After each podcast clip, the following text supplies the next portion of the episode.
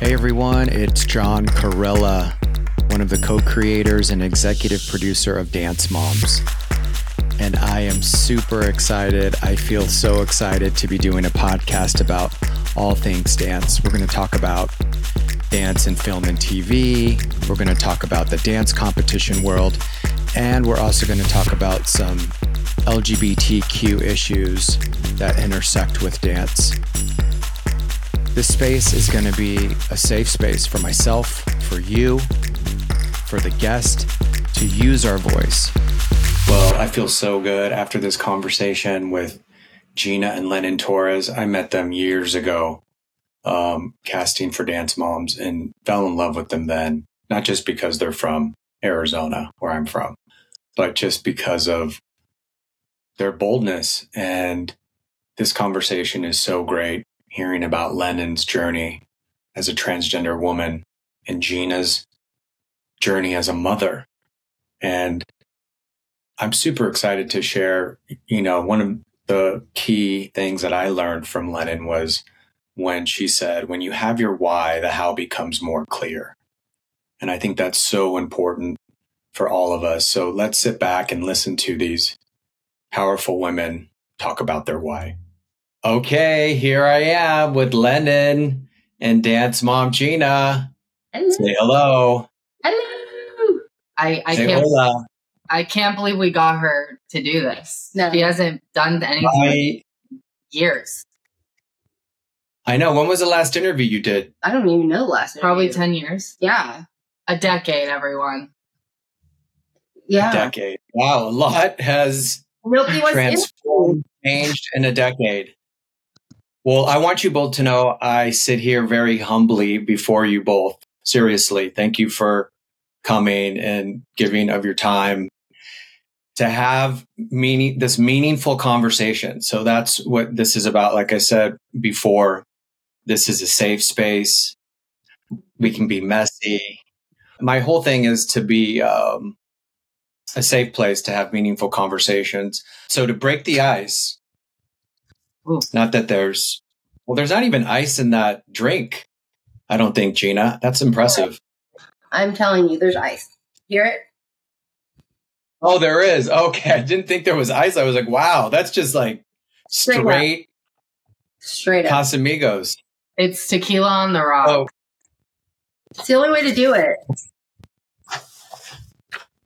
look at that. Could we be Two any more? I can't. We're just twinsies. So this is something good to start on because obviously someone like me, I knew you as Zach, Zachary, and now I know you as Lennon. How, what would be advice to someone like me in embracing that and honoring that, but as well as honoring Lennon? Because I think for me, I can feel a little, um, sensitive to that and I don't want to hurt you. So how would I go about and embracing that and talking about that time of our lives?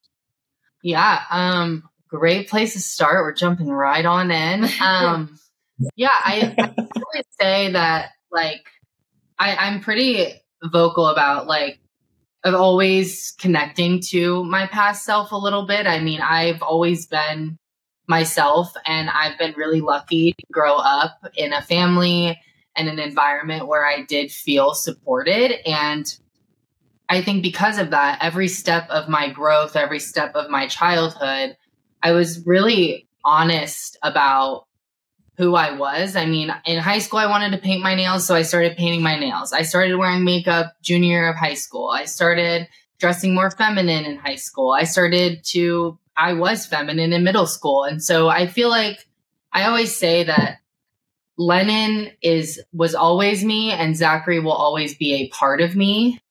I don't Mm. view it as a thing like some people do.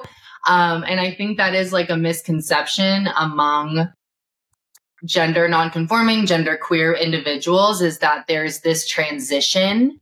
And I always say that, you know, we're all growing and developing. And so it's not that I was once this person and am now this person. I just grew up into who I was supposed to be.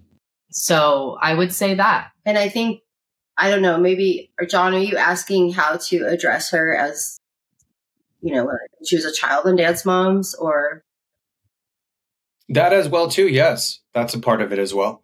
Do you I kind of, well, I just kind of felt like he was like, how do I address you pre, Yeah, I think that's a great question. I pre Lennon?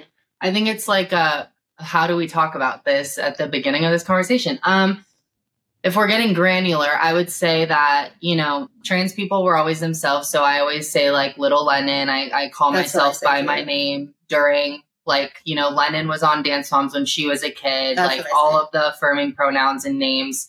Um, but yeah, I, I don't I don't ever blame anyone who doesn't know that. It's kind of a different kind of conversation to have. And so I I would say that, you know, use always use the affirming pronouns unless you're, you know, making a specific statement about my my name being Zachary or something like Yeah. that. But I would say pretty much always use just the affirming name and pronoun.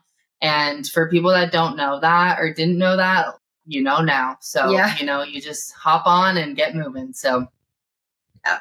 So I can call. I can say little Lennon. I Yeah, like that. Is that okay? yeah, do it. Okay. So little Lennon. So because you sent a picture of little Lennon and your mom 10, 12 years ago, and I actually was surprised by that because I don't know why. I- Maybe I just I, I felt you were embracing that part of yourself. So when you say part, because I love parts, I mean we all have different parts of ourselves. At least I think we all do, you know, not to sound crazy, you know, like we're these multiple personalities, but you know, we have the we have the unhinged side, right? Dance mom Gina. We do. We do. We have the scaredy cat side, you know, I definitely struggle with that at times. We have all these different parts. So it sounds as though little Lennon is not a bad part. No, no. She, I think, I feel like she's really good about um, not being fussy over a picture of her, you know, 10, 12 years ago, five years ago, whatever. Like, I feel like you're good about sharing those things. I think, Um, yeah, I think for for a lot for other people that is a trigger. You It know, is, yeah. it can be a real trigger to look at uh, photos before you were embracing your full self for a lot of trans people. But for me, it's always. I don't know. I just I feel like I always was myself. You know, I, there weren't. I didn't live in the closet for a lot of years. I lived. Were you gonna laugh? I'm not laughing. I'm just saying. I- I had a lot of closets. yeah, we had a lot of closets. I came out three times. I came out as gay in high school, non binary in college, and trans in grad school. And it was one of those, thank you. Um, it was one of those things that, you know, when I figured it out, I was ready to share. There was never, um, not necessarily a holding pattern. And and I see that as a really big privilege because a lot of people do have to keep that to themselves and hide who they are for many reasons safety financial uh, social circumstances relationships. And so for me i didn't have that. I was always really supported by my mom and my dad and by my younger sister. And i i feel really protected and i always have and so i think that's why i was able to come out so many times um but uh, I definitely want to get to that too. I didn't want to, well, I kind of did want to move in quickly, but I don't want to go there too much. I want to be gentle. So now I know how to go little Lennon. Um, just said no No, Jess. so with that, what? No gentle. You don't have to be gentle. You know, I don't have to be, but I love to be Yeah. gentle. just who you are. That's where I'm at these days because on that, what I was going to say is that, you know, especially right now, there's a lot of suffering going on. I mean, intense suffering in the transgender community, gay community, overseas, um, everywhere. Mm, And so that's why I definitely want to talk about suffering and how to help people out of this suffering. You know, I think even with Dance Moms showcasing a world that was magical and beautiful and Dance Moms isn't on, but that world is still there. I mm. still teach and still go to these dance competitions and it's there's a lot of magic in it, but there's still a lot of suffering in it. So to talk about stuff like that, um, so to kind of ground us, thought this would kind of be fun. Don't worry, it's not like a it's not a drinking game. that would be more fun. that would probably be more fun. No, so I just wanted to add, well, I'll start the game. So how am I feeling? Well, I'm feeling super excited to be talking to you. And I'm feeling sad about the suffering that is going on right now. I think for me, one, you didn't even notice my hat. I know you can't see it because the brim is up. It was up. Is it Diamondbacks? No, it says AZ State Fair mm-hmm. 23. Arizona State Fair 2023. I wore it just for you all. I love so it. my whole point is I was just there um, because my mom unfortunately had a stroke about a month and a half ago. My dance mom. So that's been super challenging for me. So um, just to kind of be looking at meaningful lives and suffering that goes on. So, so the question is, is how are you feeling? That's how I'm feeling. So how are you feeling, Lennon, right now in this moment about this conversation?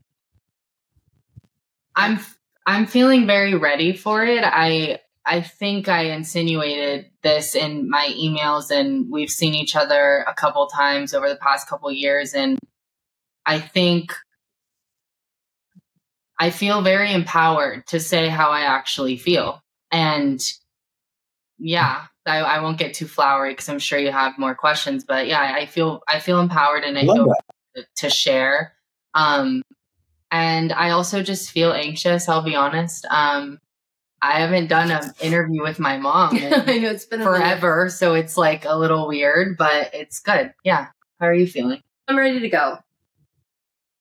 Let's. Okay, so you yeah. feel ready. Both of you. Well, you both feel ready. Yeah. We all feel ready and excited. At least that's the common thing. Um, so then, and you said empowered. So I love that because in this day and age, we all need to feel empowered. So what makes you feel empowered, Lennon, and how do you stay empowered? I actually have had quite the year of having to be empowered. There has been a lot that we've kind of gone through together as a family. And for me in my professional life as well, a lot of most recently hardships in my professional professional world and it was really hard to be empowered because people really go out of their way to take power away from people that threaten them. And I've hmm. experienced that um, as I'm sure a lot of people have. And the funny answer to this is I watch Michelle Obama videos and then I'm like ready to take on the world. Um, but hmm. the real answer is you don't always feel empowered. You feel weak at times. You feel sad that someone has been able to take your power away. And it's just about constantly reminding yourself of why you're doing what you're doing. And then it's very easy to empower yourself to do it. When you have a why, the how becomes more clear. And that's been something mm. that's really been true for me in all of the professional endeavors I've been doing recently.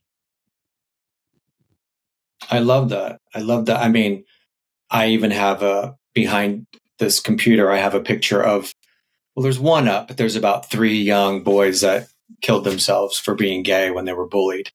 So I keep that up around in my office to kind of, like you just said, remind me of why I'm doing this when I feel like I have, when I'm making it about me, really at the end of the day, when it's like I'm focusing on myself and this really isn't about me. And this is even this, even all these interviews I've been doing are really about giving you all a voice. How do you stay ready? Because you said ready. How do you stay ready in this day and age with this fierce daughter of yours, two daughters, and you know, being Gina in Phoenix, Arizona, looking the way you do? How do you stay ready? How do I stay ready? Um, well, I'm off of all my social media. So that's okay. Been, that, that's been really good. Um, so I'm not constantly like. That's good to know. You know, I like. I want that real. That's. I mean, those are real answers. You know, this isn't 2011. This is 2023. So yeah. people are definitely making those choices now. Yeah, I've I've deleted everything. Um, except for I follow things that she does and that Mia does but that's it. And I don't scroll or anything. Um, everything else is deleted. I, I don't have like any stuff. Um, so I think that's best for my mental health because I think it's really mm. easy to um, compare yourself to other people or worry worry about what other people are doing and what you're not doing.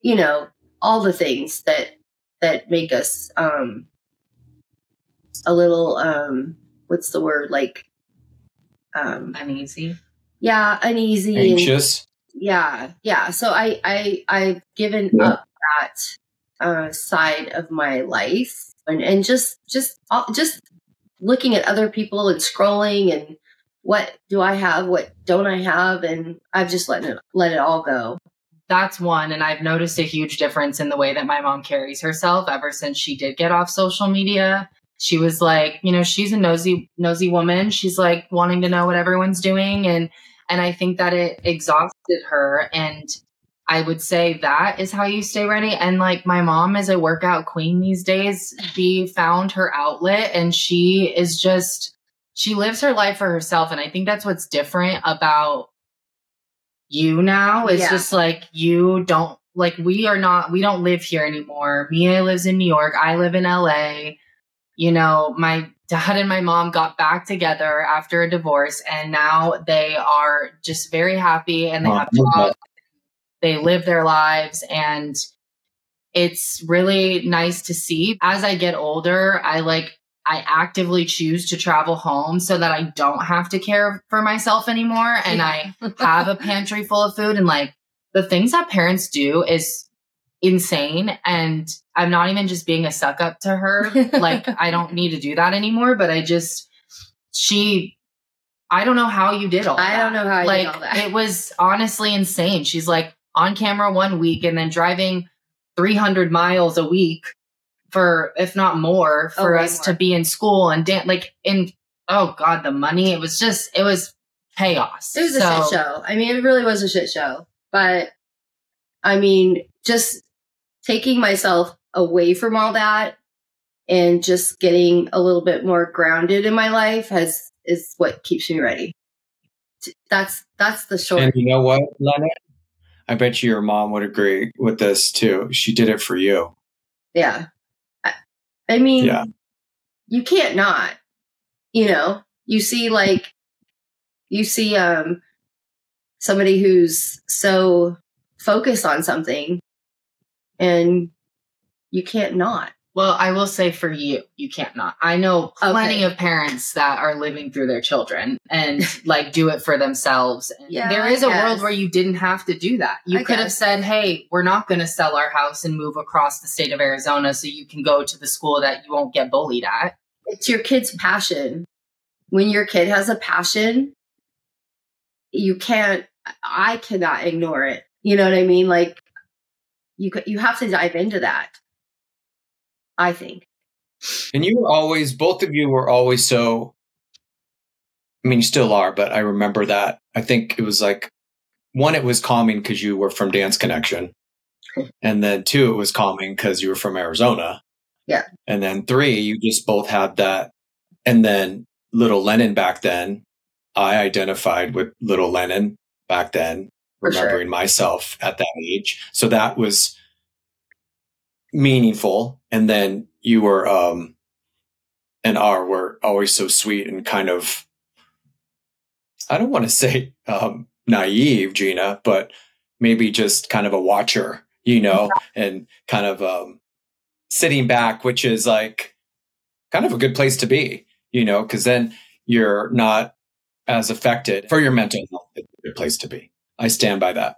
I think too, I think one of my regrets, if we go there for the day, one of my regrets about being on Dance Moms was that I was so worried about my reputation, which is wild to think at 12 years old or 13, at 13 years old, that I was worried about how I was going to be perceived. And I told her all the time, like, dress like this and shut your mouth. Like, don't. Don't cause a scene. I don't. If a teacher's yelling at me, let me fend for myself. Like, you don't. were the dance mom. You were the dance mom, Lennon. I was like, don't get involved. Like, don't get involved. But I wish I would have said, do whatever the Yeah. hell you want because you Let her rip. it would have been way more fun. so I think Question, Lennon. Since you you already are giving me dance mom vibes, um,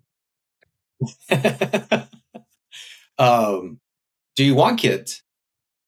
oh, um yeah, I do. It's like my I would say I feel like my pur- purpose in life, my my why One I of was your purposes. Yeah, Yeah, I a was- lot of purposes. I was I was saying earlier, you know, when you have your why, the how becomes more clear. And my why has always been it started a couple years ago was for my younger self. And then it was for young kids. And then it was now is for just kids. And the job I'm in now, which we can talk about later, is directly benefiting the lives of so many children that don't have voices for themselves to advocate for themselves. And so I would say my ethos, my my why is always kids, whether they're my own or not. And But if- you want kids?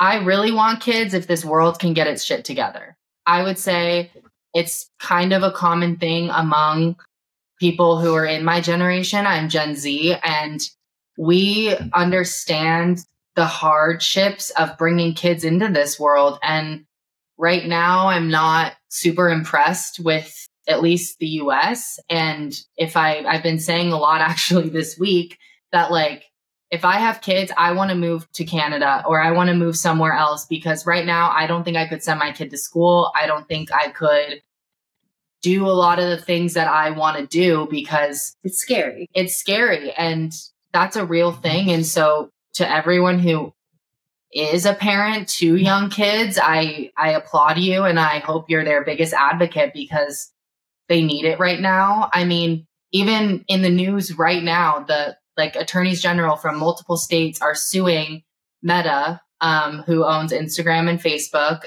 and Threads, pretty much all of social media, and they're suing them for addictive features on their apps. And that's true. There's how many, I mean, there's a joke like, are you an iPad kid? But like, how many kids do you see that are just like glued into their iPads? So, considering I just went on like a three minute rant about kids, I think you can tell the answer is yes, I'm passionate about kids, but whether or not I end up actually having them is is a question. Um, I did freeze my sperm because as a trans woman, when you start transitioning, you become infertile, most likely, not everyone, but some people do. And I didn't want to lose that opportunity. So I froze my sperm at 21. That's amazing. I did not. I didn't know that, and I, I didn't even know that was done. So, I mean, that's pretty amazing. I did. I mean, I, I didn't. Remember when you got home from doing that? Dad goes, How'd it go? And what did I say? How do you think it went? I had to go in a little room by myself. It's really weird. Those rooms are eerie. I had to, that's a funny story actually. no, no, you don't. No, I'm not telling the. I went to this fertility clinic clinic in Scottsdale, Arizona. It was during COVID. I was home, and these people just had no idea what a trans woman was. Like, I, I swear to God, I was like an animal to them, and like not even like in a rude way. They just had never seen it before, so they were like, "Well, we need a signatory of the person who's gonna like." Who are you going to give this to and where's your wife or your your per like who's your partner and and I just was like the amount of questions that you're asking me is giving me an anxiety attack. I'm I'm already here Yeah. to master. I gotta into a perform. Like I have to Can perform. they legally ask? Yeah, they Can did. they legally ask you? well, because it's on all the forms. Like all the forms systematically are like who because when you think about donating it's like usually for an ivf or like you're selling like it's just they hadn't ever had a trans patient before and so i looked at the lady in the face this poor woman i said i'm gonna leave and i'm gonna come back in about 30 seconds and we're gonna try this all again and you're gonna do better. And she did. So good for you. then i finished in a cup and came home. Oh my god. And it went great. Is there anything you know you want to say that you feel you've needed to get off your chest or use your voice? I don't regret doing it. Um, i feel like if anything and the only reason i ever agreed to do it was because i wanted to give her a chance to maybe um, do big things in life she has a platform now so she can make a difference so I definitely don't regret it because I love that for her. Like she, she can make a difference and um, be a voice. So, you know, it's kind of like weighing and it. that's I think what is um, kind of, you know, move on, go a little forward is that, I mean, a makeup line, great. the platform, Lennon's doing super meaningful. I agree.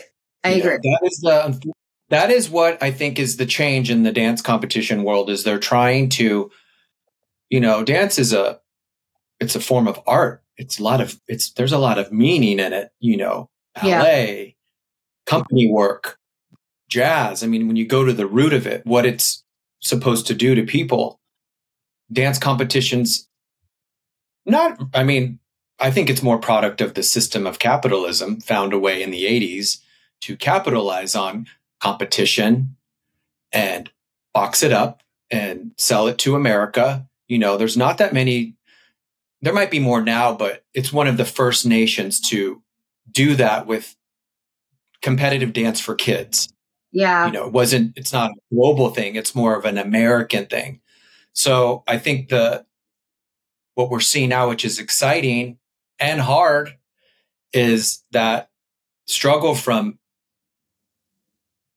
meaningless to meaningful in the sense of how do we keep this world of dance conventions and dance competitions meaningful and still have makeup and rhinestones and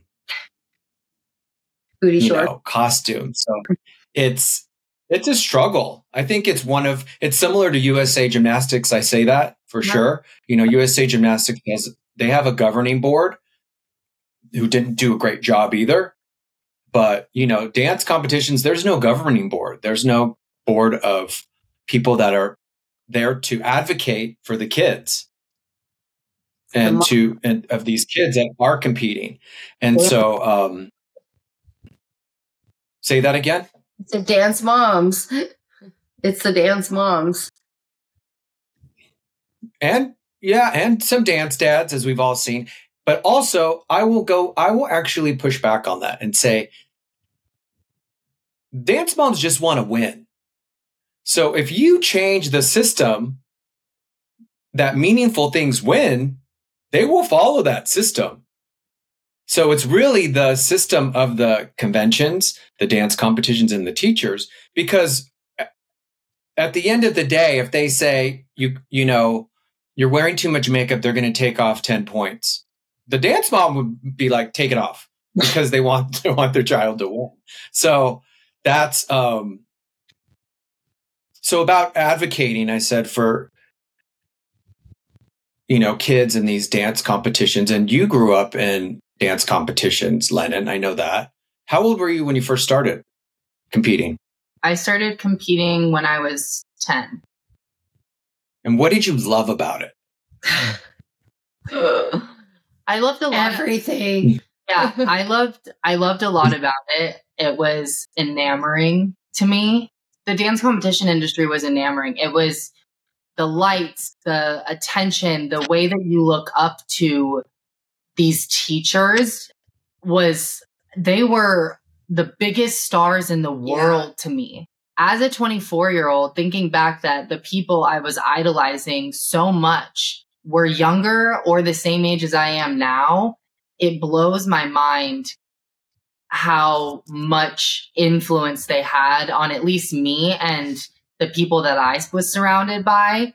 And I think to your point earlier, it is up to the competitions to hire and vet good people and make sure they're qualified to do what they're doing. I think there's such a lack of due diligence in the dance industry. It's not, you know, tech or it's not these other big industries that have these structures. We've kind of built them ourselves and there's good in that. There's passion in it, but there's also other parts of it that can be really scary. Where is any sort of accountability? Where is the respect for young kids and their growth and their mental health? And don't get me wrong, there are such incredible teachers out there. There are. There, you know, I had some of the best convention teachers that that are just amazing. Chris Jacobson comes to mind. Jen yeah. Freeman comes to mind uh, these teachers that are good people and care about what they're doing and understand like what they give these kids. And I just think that there needs to be more checks. And I, I don't know if I would let my kid do what I did growing up and that's no shame on my mom she had no idea but it's it's a shame on the the people who were in charge that let that happen but yeah it's just about hiring good people and making sure they're good people because I think as we all can understand these days is there's a lot of assholes out there. and so we've got to we got to stop. There is. It's wild. They're everywhere. Are those teachers that you love still teaching? The teachers Chris Jacobson, I think he's They're still on circuit. Yeah, yeah. The, the, teachers I love are still on circuit. There, a lot of them are at Adrenaline and Revive. Um, personally i found Good. that i found that to be the least toxic of the the convention touring circuits that i've ever participated in and i met a Which lot of two? adrenaline and revive okay yeah i've never i think actually i think i've been to adrenaline once so this is what i'll tell you this is collectively i think this is the world collectively you know, dance competitions are just a reflection of our world, believe it or not, like everything is. Um, business as usual.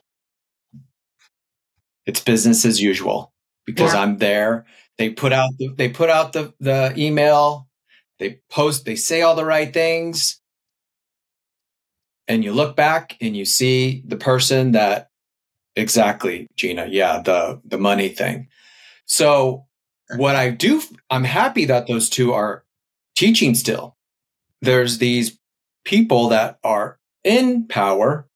I mean, you're in politics too. And that make these choices and they put out these things that, yes, we're for the transgender community. We're for the gay community. Sorry. We say we're sorry. But then they're still in those positions of power when they helped that system. So what I always say is let someone else lead. Let these people be in power. Let them run the convention. Let them own the convention. Let them be consultants on dance shows rather than, okay, we're sorry, but these people are still going to be in place that helped create that. It's not to, and my whole thing is what I feel is it's that need for power and they don't want to give up their power. Maybe money, but mm-hmm. it's, yeah, you know, let someone else have a chance. There's so many good teachers out there. There's so many good um, conventions out there. There's so many good people out there. Let them be in those positions. How do we keep them safe for the gay community and the transgender community when there's dance studios who whose owners are transphobic and are homophobic because it's a melting pot for all Americans. Anyone? Mm. I mean, I have thoughts. Um, I always have thoughts. Um, You know, I think what's sticking out to me is you know, these studios are reflections of the communities that they're a part of. And if you are going to be a dance teacher that continuously does the wrong thing, then you shouldn't be invited to these competitions. If these, it, I would say that in the same way that refs kick out screaming parents or coaches that are rude and like you see it all i've been watching the world series. I've been i went i've been home this week. I've been to a lot of my cousins football games. I saw like some coaches get real riled up and then they're kicked out. So my thought is if these companies are really saying what they're saying and are doing and, and really care about the values that they are putting these statements out, then reject business from people that don't align with your values. It's an agreement when be you accountable for your platform. Be accountable for your platform. Uh, the FIG for gymnastics does that. I mean, the Russians are not allowed. They haven't been competing at Worlds or the Olympics for since the war started. Wow. So they some have they have the best gymnast at times too. Mm-hmm. So they are not allowed to compete. So some of these studios are good studios with good dancers. It's money, but it's also talent. Talent can be very confusing. You know, like it's kind of like an idol. Like if someone's super talented, you kind of can be deceived by that and give them um, an idol. I mean, it is. It's like you're worshiping their talent. So you have to be okay to say no to the talent and no to the money to end suffering because that's an idol and idols always create suffering. And for us and for people, I mean, that's something that I definitely believe. And, um, and also I do feel, you know, I've said this about, I always bring gymnastics in because I used to be a gymnast. I might have said this before too, but and this might go into this this next conversation because I know someone who um, has transitioned to a young girl now. She's 14. What are they going through on how to compete right now? How the the confusion not for them but the how do I do what I love and still compete? So I always say you know, the Olympics bring people together. That that was the spirit of the Olympics. It really wasn't about the sports. The sport was the dance was the backdrop. So dance competitions bring people together for us to get to know each other, and dance is the dance backdrop. Unfortunately, winning has become the main priority. Ego, superiority. So that's taken a, a back. But what are your thoughts and feelings? And what is this little girl going through? Mm-hmm. right now, Lennon, that has transitioned at a young age that wants to compete? I mean, there's so much. There's a lot with that. There's so much with that. I I mean, this is where I have a hard time to be honest. Like this hits like a hard part of the conversation because I often want to be a beam of light and an inspiration and someone who tells people to push the boundaries and and do what you got to do and use your voice and and I still firmly believe in all of that but I I think that it's ignorant to scream that from the rooftops because it's mm-hmm. not always possible it's just not, you know? Sometimes it's not safe to be who you are, and safety is a priority. I'm not saying it's a good thing or it's something that we shouldn't be working to actively change, but you know, I'm not going to sit here and pretend to know all the circumstances of this 14 year old girl and what she's going through. Um, and I just, I can't because I don't know if it's safe for her to do that. I don't know if she has a, has the mental capacity to be fighting battles every day. I personally had quite the stamina for fighting battles.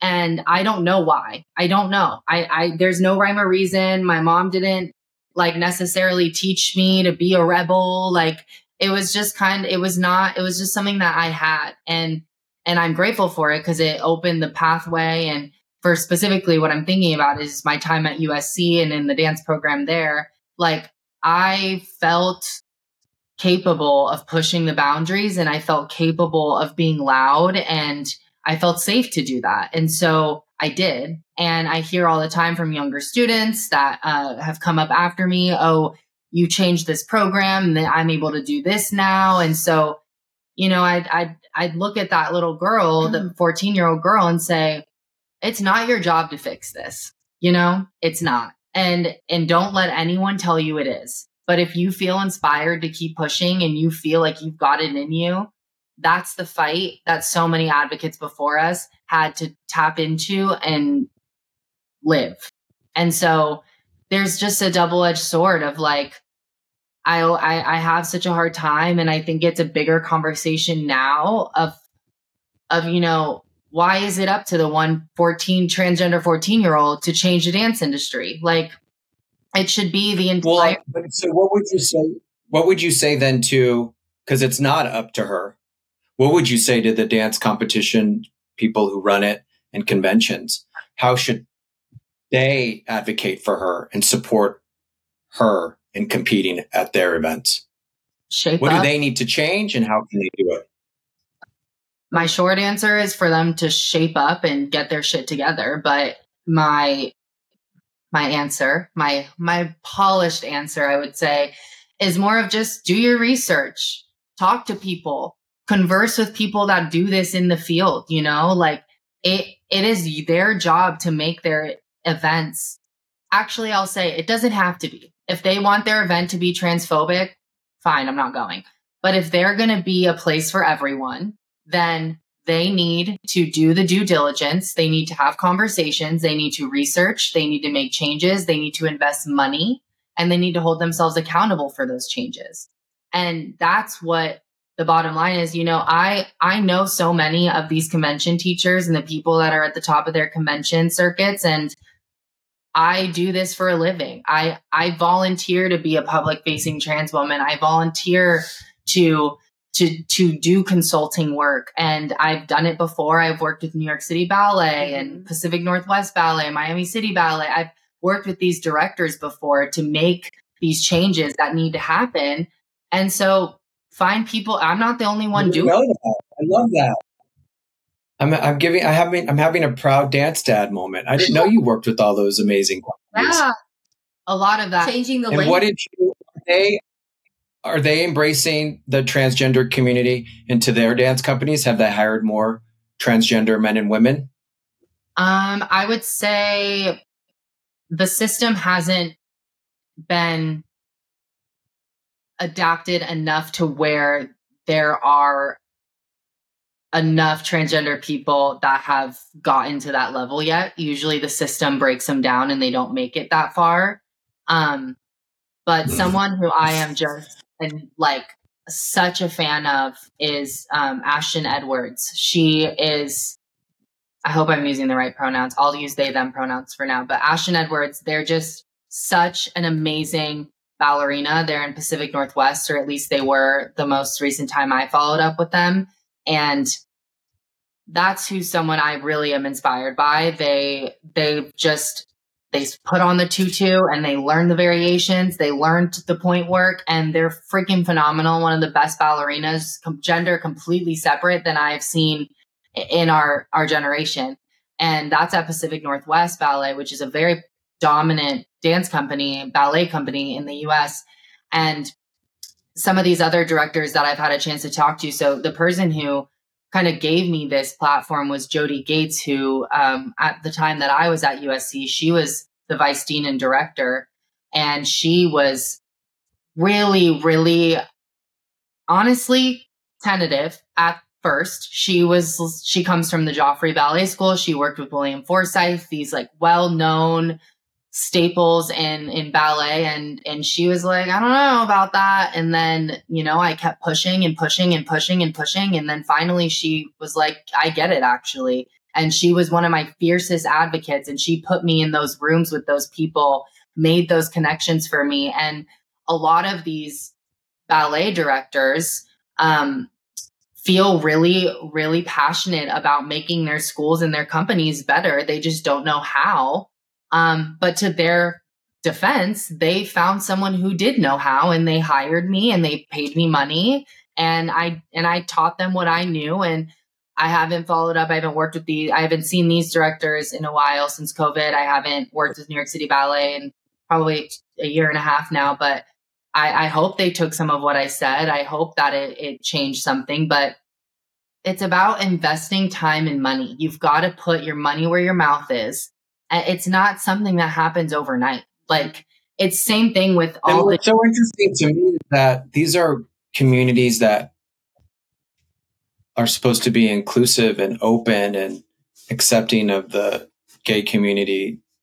They are at times. I don't see a lot of male male duets in ballet companies. I don't. So I can't really say they're even super supportive of that in their work or the transgender community. So it makes me sad because I feel I feel sad because it shows you again they have to be willing to lose money. Have, That's how I look at it. I'm going to say they're not. They're, say that again. I was going to say it's.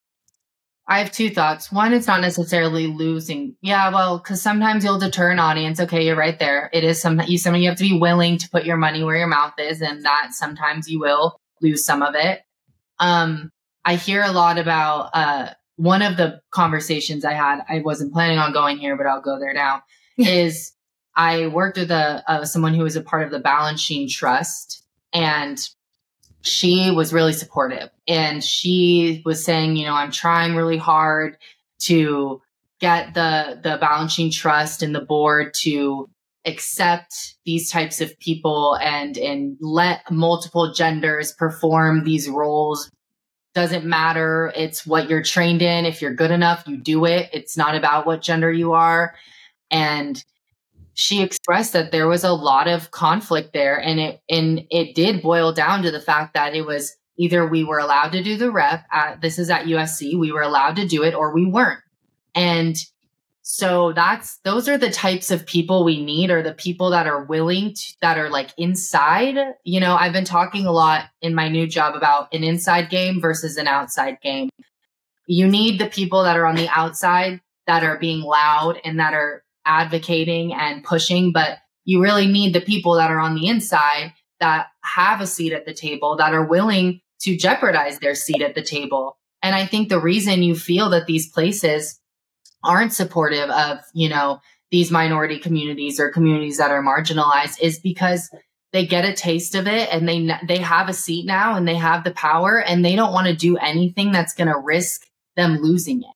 And and I have exactly I have exactly. That's a really relatable thing, you know, like I get so excited. Uh, I, there were many a times when I was out working with New York City Ballet, for example, you know, I was working with these rep directors and there were times where I wanted to let certain things go because I was thinking like, oh my gosh, I look up to so many of these directors and, and I, what if I want to work with them one day and they think I'm, and then I had to think to myself, no, no, I had to be willing to lose my spot at the table. And, and that's really what it's about. Well, yeah, when you're willing to lose things, you gain them. It's kind of a weird spiritual law. but when you, when you're willing to, it's like when you're willing to not care if you go on a date, all of a sudden all the dates just flourish in. I experienced right, that. Lennon. I was, right. I was gonna say I experienced that too. No, so um, now I have a little like heartfelt question, sentimental question. If the company world was more embracive of the transgender community, would you still be dancing?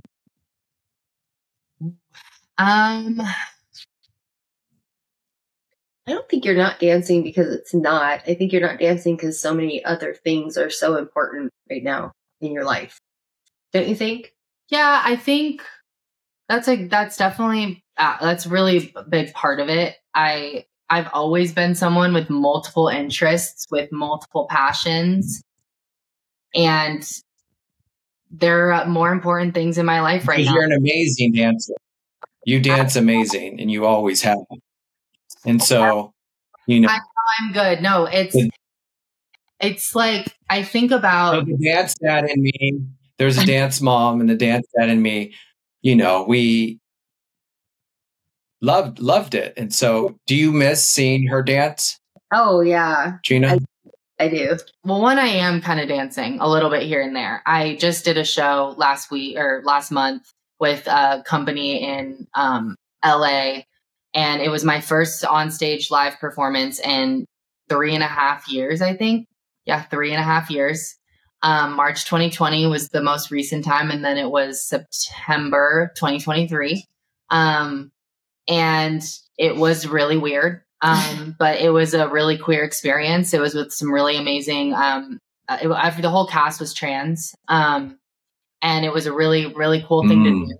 I've also been working commercially. I did a couple of music videos this year, and you know, got to wear the fun outfits, had a pink ponytail, and like was able to live my little girl fantasy of being in a pop video and and I think that it's not that dance isn't a part of my life. It's that I pick and choose when it's allowed to be because I've taken my power back a little bit and and I think that that's what's really awesome about my relationship with dance right now is it's a little bit it, it's on my terms. Um and for so long it wasn't not saying I was forced to do anything but you know I was training so hard and then I was at USC which is at the time was probably the most difficult dance program anyone could go to. And I was burnt out after, so I had some other things I wanted to do. So I'm kind of, I would say, here and there, but do you and I apologize. I do remember seeing pictures of you um, from the music video. What music video? Um, there were two videos for Tessa Violet. Um, she's a she's a really awesome artist. She was really great to work with. For she, she talk about a safe set. Talk about an artist who puts their money where their mouth is. Tessa Violet. Two transgender Love dancers. that. See, like and i don't even think she knew we were trans when she hired us like it was just a, an amazing experience um but i did cut you off earlier it, it's pretty. No, no, I think it, it's pretty simple.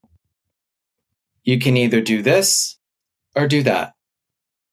I think where people go is they try and appeal to both right now. And that's just creating chaos because that's not a fun place to be in. So you just got to do it. You got to put people like Lennon in charge at the conventions or hire. I'm serious Yeah. you you know i recently had someone and i um reach out to me about a, a film they did and it was a it was with it was a gay film and it didn't do that well. And they were blaming it that straight people didn't go see it. And i was like i didn't go see it. I don't want to go see it. Because one it was not it was i didn't see anyone like me in it even as a gay man. And so here's the thing. I'll even push back and say yeah they they reached out and wanted me to quote unquote pick my brain. Yeah no. We get that. you want to hire me? You want to hire me as the producer? Bring me on. And that's what i think it is. It's not at the table anymore. It's put them in charge. Put transgender women and men as directors heads of studios heads of dance companies head of dance conventions as producers on um, television shows there is but again to do that, people are going to have to give up their power. So, um, how is your dancing? How is your experience as little Lennon dancing different from Mhm. womanly Lennon? well one thing that's different is i have boobs now it's a whole different world with this this happening and it was funny because my very first show on stage in three and a half years my strap snapped and i had to do 30 minutes the first 30 minutes of the show praying that my nipple wouldn't come out but then but then afterwards i thought to myself I kind of wish it did. I paid a lot of money for these. So I, I just think it's funny, you know, we're taught to be ashamed of our bodies and it's a whole other spiral, but um, that's my, that's my funny answer. But I would say what it's like dancing now is it's, it's really freeing. I would say it was really freeing and fun when I was little. And then now as an adult, it's really free and fun again. But that middle area, I was just and I say. don't, I don't blame anyone. I really don't wholeheartedly. But I was, there were a lot of times where I was miserable. like 13, 14, 15. yeah, where I just didn't know who I was and I, I was cared so much about everything. And I was like cutting out certain types of food and, and just, it was, it's too much. So, I mean, I tell kids now, enjoy it all and dance should be fun and hard work should be fun. It shouldn't be traumatizing and, you know, lean into teachers like John, you know, little plug there. I'm sure he's taking inquiries. Hire John. It's just one of those things where, you know, I wish, I wish I would have let up on myself in that interim because I think that's when it wasn't as fun, but it's fun now. Yeah. Yeah. Good. I can't wait to see you dance. Invite me to your next show. We'll see when it, when it is. I, I right now I don't You have any know. plans, so You never we'll know. see. Gina, how was you know, there's obviously back to like the immense pushback and boldness that Lennon has to be who she is. So Yeah. how did your um, family and friends react being Uh, a transgender woman? How did they react? I I feel like on the surface, most everybody was very supportive.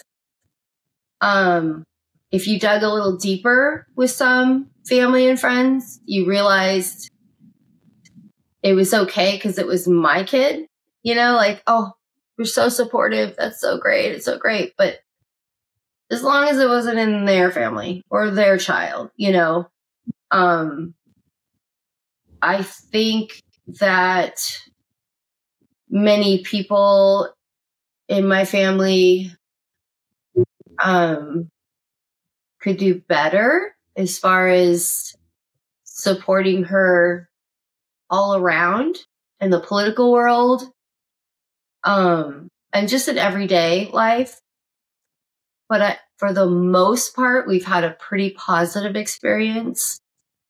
Um, but I think also because. What would you say to those moms that out there that are in maybe not in your position now, but were in your position in the beginning stages of Lennon coming to you with all of this and what would we say to them? Maybe the ones that are aren't getting around supportive people, family and friends. What would you say to them, those moms?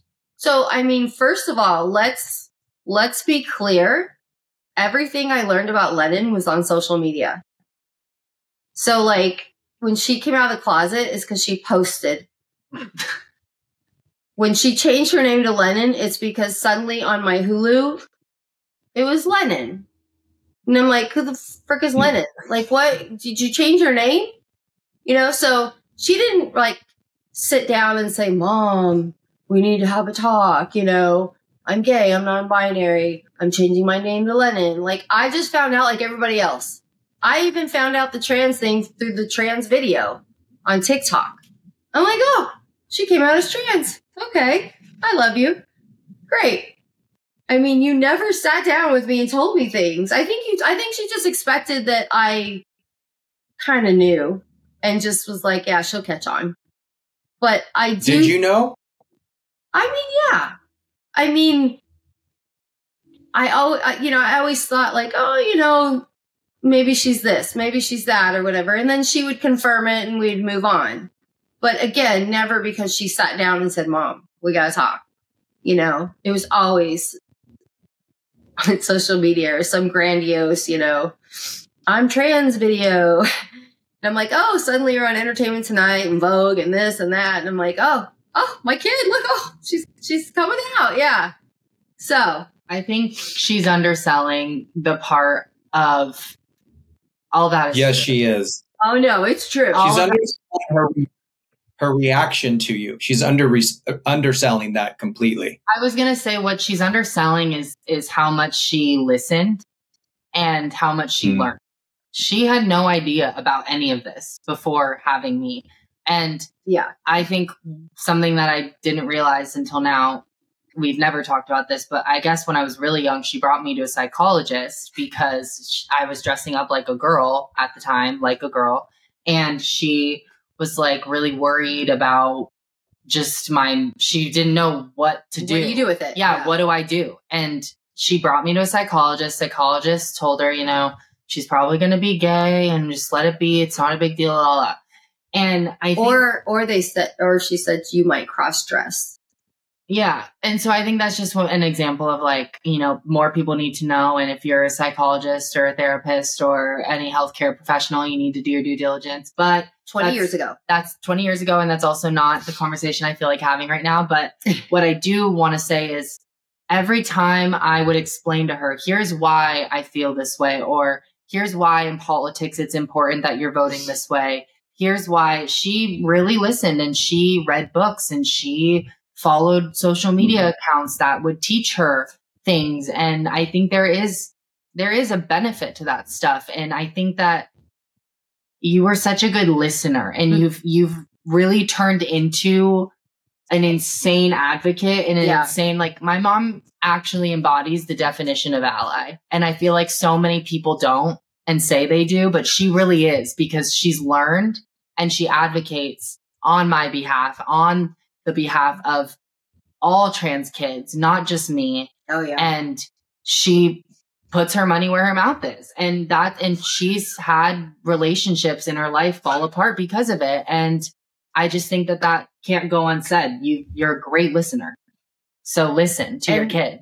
What I would tell parents of children that maybe they think are, are gay or trans or whatever, like it, it it's I would love to go around and speak to high schoolers or middle schoolers or whatever. It's not hard. you listen to your kid, however your kid is feeling, you support that, and you make sure everyone that surrounds them supports that. And it's not that hard to be okay with it because I think I think parents and people in these, you know, children's families make it about them. Oh my gosh, I'm going to have a gay kid. Oh my God. Oh my God. Or I'm going to have a trans child. Oh, you know, what, what's this look about me? And, you know, Aunt Betty's going to be so upset or whatever. Like, it's not about you. It's about your kid. So take the pressure off yourself and just say, this is where we're at this is, I'm going to support you and I love you. And it's not that hard. It makes me crazy. It's not that hard. It's, di- it's, it's different. It's not that hard. It's extremely different. And what, who made you so bold, Gina? Because that's really bold, especially it's being who you are and who you live. It's I. I'm sorry. It's easier that way because I personally mm-hmm. know a couple that has a trans child or trans adult. I think she's 21. And they like, they are struggling and their marriage is struggling. And dad is trying to come to terms with the fact that, you know, he now has a trans daughter. Yeah, it's different. And it's it's a lot to think about but how much easier it is it to have your child in your life and happy and whole? You know i don't i don't ever ever want a suicidal child. And i don't ever want to think gosh i should have i wish i i wish i would have done better and my child would still be here. You know what i mean? Like that's not worth it to me. So so if if that's what your child's bringing to the table, support your child 100%. And really, I I I promise it's not that hard, especially when they feel whole. Because you have children and you think, I want my babies, my toddlers, my children, my grown adult children to be whole. That's all you want in your life is for your kids to be whole and happy. So if, if it just takes you saying, okay, if this is how you feel, this is where we're at. This is what we'll do.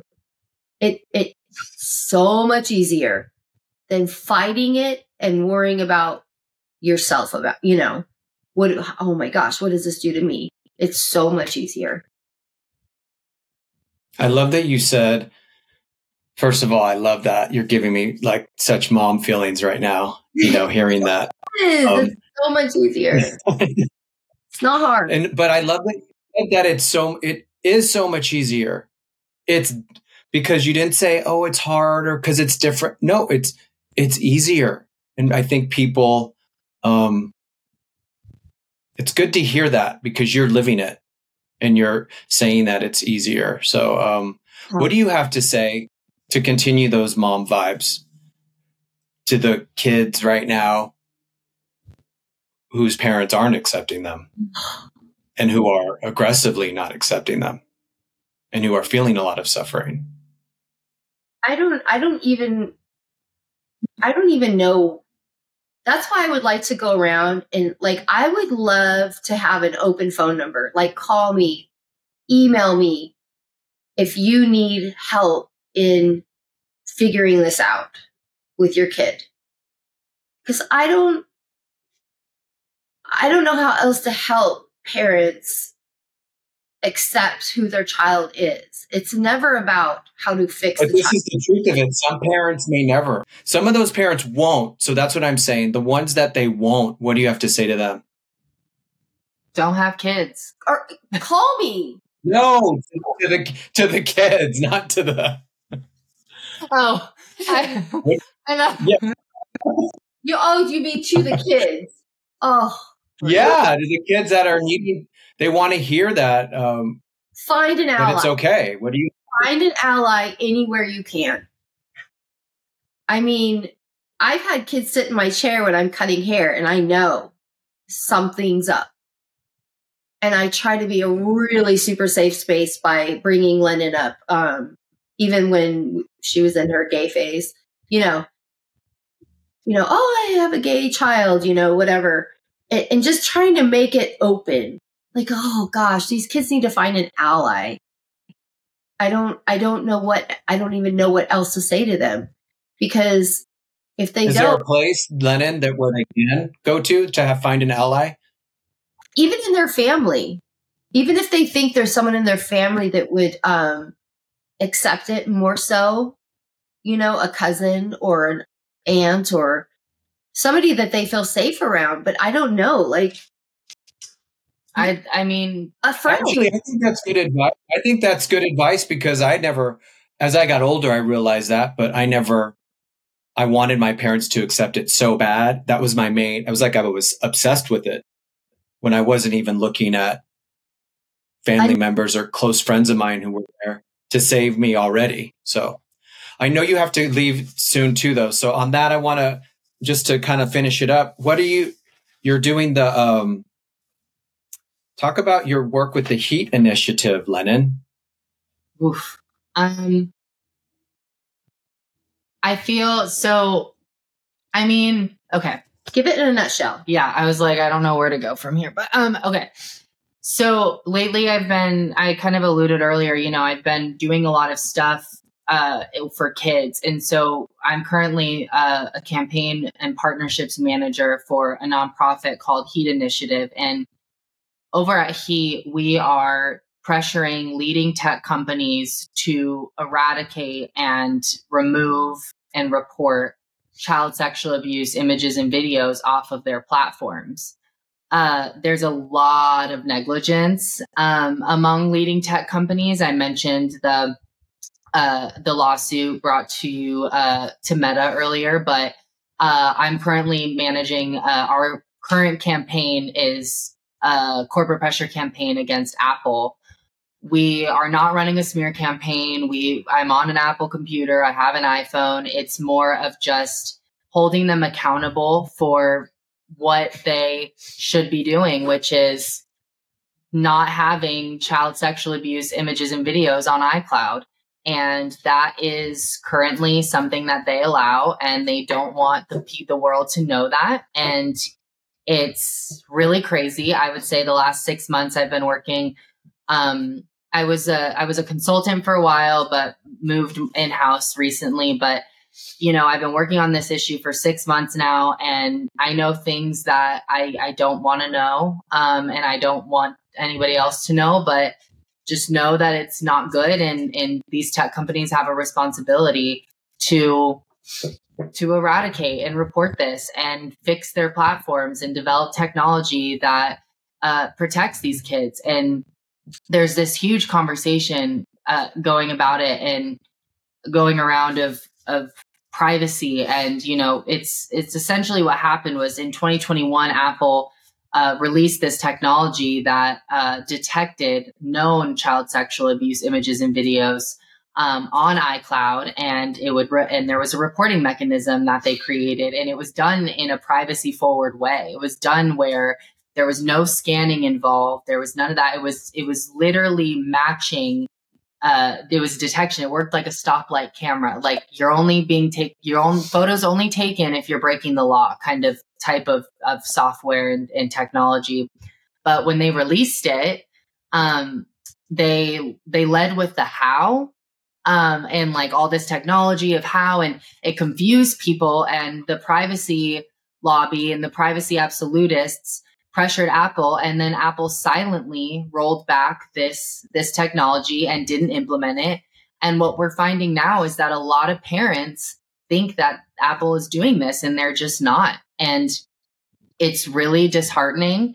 Um it's it's it can impact real lives. Um there's like, you know, a, an example I use and I won't give you details, don't worry, is is if mm-hmm. there was this young child who was a victim of, of child sexual abuse and was being filmed and and their imagery was being uploaded and shared on the dark web and things like that um, it, uh, some of this abuse could stop a lot quicker if if there was this detection in iCloud because when these images and videos are traded or found in these people's libraries they would be reported and law enforcement would take care of it but what happens now is there's these people with thousands, and I'm talking thousands of images and videos of, sorry to be crass, of child rape that aren't being reported or uh, being taken down because it, it, it's circulating freely on iCloud. There's no security features, and and the argument so often becomes, well, you know, what about my data, my privacy? We're in this era of of data privacy, which is important. To be clear, data privacy is important. I'm not saying it's not, but a video of a three year old being raped is not your private data. So until people and until Apple answers why they think it's personal data and why that content is personal data, I have a job. So me and and the CEO and this badass team of women are are really working within the field. You know, this is a big issue. We work with multiple organizations. We we're in conversation with them. We're not doing this in a silo. Um, we're we're funded by some really amazing people, and and that's that. And and that's what I'm working on. And it's going to take probably multiple years to get this done. Apple is a major company, but we're here to stay. So it's going to be a good old time. How do we how do we support it? How do we support the initiative? Of course, I would say right now the best way to get involved is to um, go to our website, which is heatinitiative.org. And say that one more time. Say that one more time. You broke up. Uh, the website is heatinitiative.org. And you can go there to learn about our current campaign and sign up for our email list that is not very active. We're not in your inbox every two to every minute of every day. Um, and and we keep our we're hoping to keep our supporters informed and in what they can do to continue pushing these companies to do the right thing. So tell your friends, talk about it with your kids, uh, warn them. You know, follow all these accounts that are talking about it. Read the news. Um, but it's it's nothing's going to change until for this situation until Apple realizes that this is something the public wants. And and we did research we did due diligence we did a poll through a very esteemed researcher and 90% of americans think this should happen. So why isn't it? Of course. I mean yeah to help end suffering and to um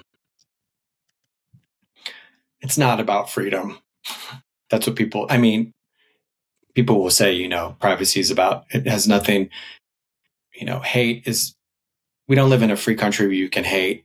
And we don't live in a free country where you can have images like that of young kids and just expect that it's protected. Um, oh, well, I mean, I, I mean, yeah, that's a heavy. No, I mean that's it's amazing. It's just it's it's I mean that is tied to the dance competition world too, you know. I was just at a dance competition in May and there was um, a guy got kicked out for being in the room because he did not have a band. I don't even think his he was asking little girls for their number for his daughter and um you know we I, I it's horrible but we can't just put pink paint over it and put a little message out.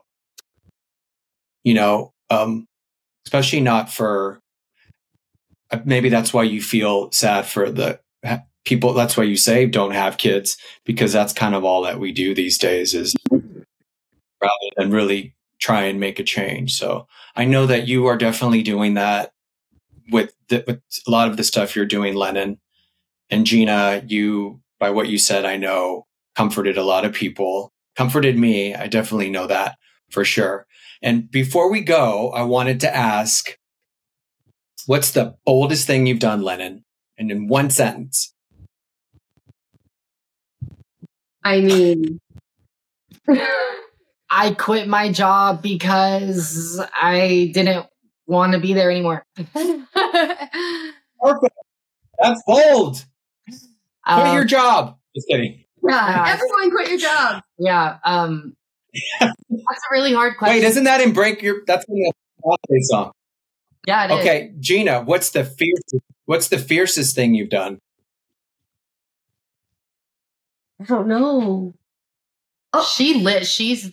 I am me because of her. So, like, I saved a dog from the street. I mean, Lennon was the fiercest thing you did. That's true. Yeah. She saves a lot of dogs. I like, do. I she's do. like an avid dog saver. Yeah, like I she, donate all my money to dogs that are on the euthanasia list. That's that's my bold thing. I don't know. No, that's that's fear. That's pretty fierce. The boldest thing I've done is start this podcast. uh, there you go. Good. Congratulations. Yes. Wait, look at that. That's my Junior Mr. Dance of America trophy. Oh. Like that? I know. Still still in it. I just thought I know you would appreciate that. You know, there's going to be other people on here who aren't from the dance competition world, so they won't care about my trophy from 1992. but I know I love your trophy. I know Lennon does. And, and I am a little sad we didn't get to talk about the amazing Lori Waddell, but you know, Oh, Lori. Lori is. Yeah, we. She's, she's another one that is a great advocator who helped me a lot to be myself and created a safe space to explore and just be without any judgment, which was weird at times because I was like, why isn't she judging me? Because other people are judging me. this was weird. It was a little like, yeah, like, why aren't you carrying that? This boy in our class is putting lip gloss on yeah. at this time, you know, but no, you know, um, love her. I love, I love, and I love that you, those are other teachers out there that are, um, great. And, and her being, and talk about being bold, doing that in Scottsdale, Arizona. So, um, shout out to Lori Waddell. I'll say this, Lori, I owe I owe my life to you. Yes. right after my mom and my dad, there's yes, Lori. yes. So yeah, I love her. She's great. All right. Well, um, Thank you so much. I love you both, and let me know if you need anything. You too, John. Mwah. Thank you so much for listening to Dance Dad with John Corella. Thank you to everyone at Hivecast for all that you do. And if this episode meant something to you, please share it and subscribe. Also, you can follow Dance Dad with John Corella on all platforms. But most importantly, remember to be bold and be fierce.